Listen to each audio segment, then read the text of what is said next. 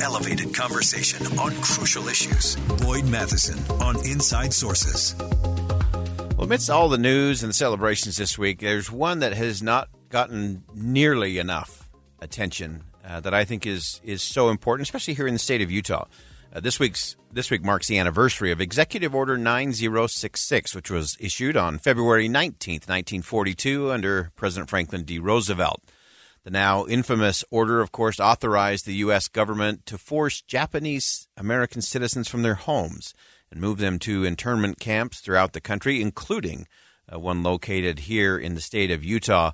We want to dig into this a little bit in terms of the legacy of this violation of the rights of our citizens, what we need to remember, and how we move forward together. And so we're very pleased to have back on the program with us Floyd Mori, retired president CEO of civil rights organizations, a former mayor and California state assemblyman as well as a college instructor of economics. And Floyd, thank you so much for joining us and for really leading out and helping to make sure that Utah remembers this important part of our history.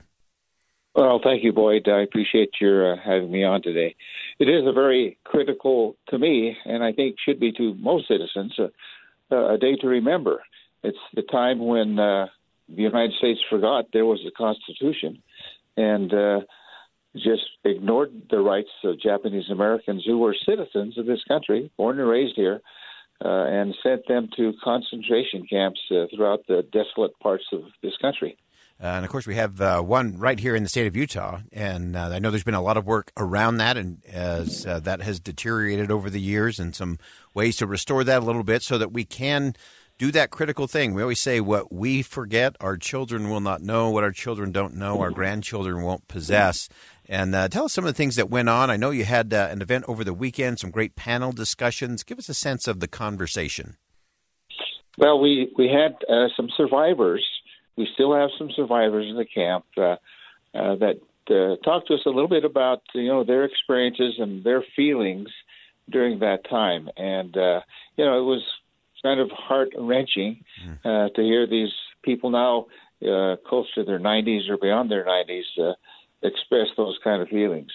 Uh, about 8,000 or more were incarcerated in Topaz, and actually, uh, Jane Beckwith, who was a high school teacher down in uh, Delta, Utah, has done a wonderful job in preserving uh, Topaz, and uh, through her efforts, a museum has been created in Delta to uh, tell the story of what happened during that time. Yeah, so important. I know uh, back uh, last year in 2022, uh, Utah Senator uh, Jenny Iwamoto uh, had a bill passed uh, designating February 19th as a permanent day of remembrance.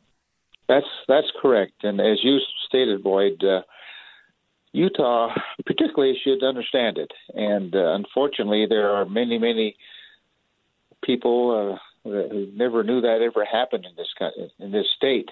And I I take the opportunity to take friends and neighbors down there to tell them the story and to see the actual place where people were incarcerated. Yeah, I think that's so important. And you've also uh, been such a great advocate. Uh, we, have had so many extraordinary Japanese Americans here in the state of Utah that were really trailblazers in uh, so many ways, from uh, basketball players up at the University of Utah uh, to business leaders to those who have worked in the highest levels of government. Just give us a little bit of a sense of that. Sure. Uh, you know, we talk about civil rights, uh, it was uh, a man by the name of Mike Masaoka who really became the first advocate for the Japanese American Citizens League in in Washington D.C. That was back during the war. He's a graduate of the University of Utah, uh, friend of our family, and uh, uh, pursued uh, helping Japanese Americans during that period of time. Uh, and as you mentioned, Wat Misaka uh, All American basketball player from the, the, University of Utah, the first person of color to be uh, in uh, to be invited to the NBA. It was called the ABA at that time, but he was the first person of color, and uh, since that time, we've seen a lot more Asians uh, enter the NBA. So, yeah, business. Uh, politics, uh, leadership here in Salt Lake. There have been many. You mentioned Jani uh, Iwamoto, who was a state senator, uh, Ray Uno, who was the, one of the first minority judges here in the state. Uh, many, many have, have been trailblazers here in the state. I'm Dave Cawley investigative journalist and host of the podcast Cold. In October of 1985, a woman named Sheree Warren left work at a busy Salt Lake City office to meet her estranged husband at a downtown auto dealership. She never made it home. Sheree's car surfaced weeks later in Las Vegas. In the parking lot of a hotel casino. No one knows how it got there. Strange. It was strange. Both Sheree's estranged husband and her boyfriend raised suspicion for investigators. I kind of thought that he might have done something. But no arrests were ever made. In Cold Season 3, we dig into double lives, make new connections in the case, and examine the difficulty raised by reasonable doubt. We want answers just as much as anyone else. They have creeps like that now, too, so nothing's changed. That's the new Cold Season 3 The Search for Sheree, now available anywhere you get your podcasts. Uh, so uh, so many and and such a great influence and so many things to learn from the Japanese culture. Uh, I know it has uh, changed my world forever, uh, having lived there and then spent time there on business as well.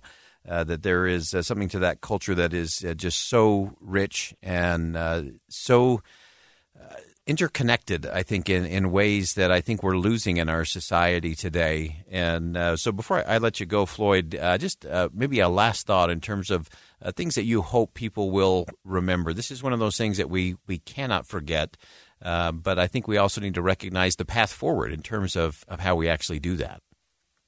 Yeah, I think it's very important that we all remember that all of us are human beings, no matter what country our native is from and uh, we we see some of it today arising again.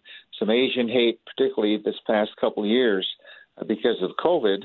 Uh, and it's not a racial thing; it's not a foreign thing. Uh, you know, uh, we need to recognize that things happen no matter who you are and what country you come from, and we need to respect and, uh, as you said, understand other cultures uh, for the value that they give us here in, in the world. Oh, fantastic. Floyd Mori, always appreciate your perspective, my friend, and uh, thank you so much for helping us remember uh, some very important parts of our history right uh, here in the state of Utah as well. Uh, Floyd, thanks for joining us today.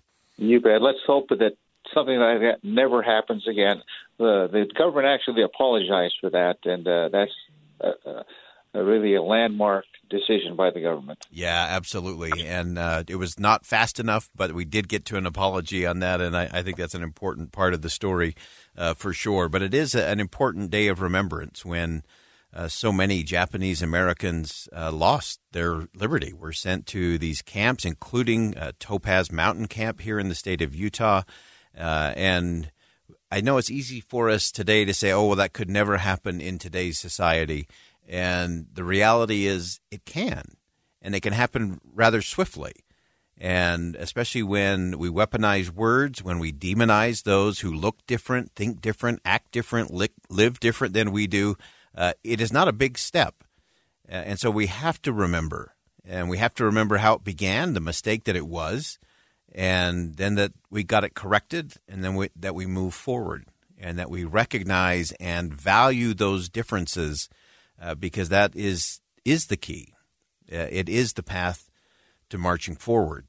And uh, Floyd Mori's done such a great job uh, of highlighting the impact of not just Japanese Americans, but those that have been uh, right here in the state of Utah that have had such a tremendous impact, far reaching impact. and so much for us to learn that really blazed some trails and broke through some glass ceilings along the way. And we all benefit uh, when that happens. Uh, but I think the most important thing we can think about, again, going all the way back, uh, remember it was February 19th, 1942, President Franklin D. Roosevelt signed that now infamous, infamous Executive Order 9066, uh, which sent uh, thousands of Japanese citizens. Uh, to internment camps around the country, and we should remember that. We should remember the legacy, as as Floyd pointed out. There's not very many of the survivors left, but they still have lessons to teach us about important principles about who we are, what the Constitution means, uh, and how we are all created equal, even when we don't always live up to that. But we can always do better. All right, that wraps up hour number one of Inside Sources here on KSL News Radio. We'll step aside for top of the hour news. Much more to come in hour number two, so stick around. We'll be right back on KSL News Radio.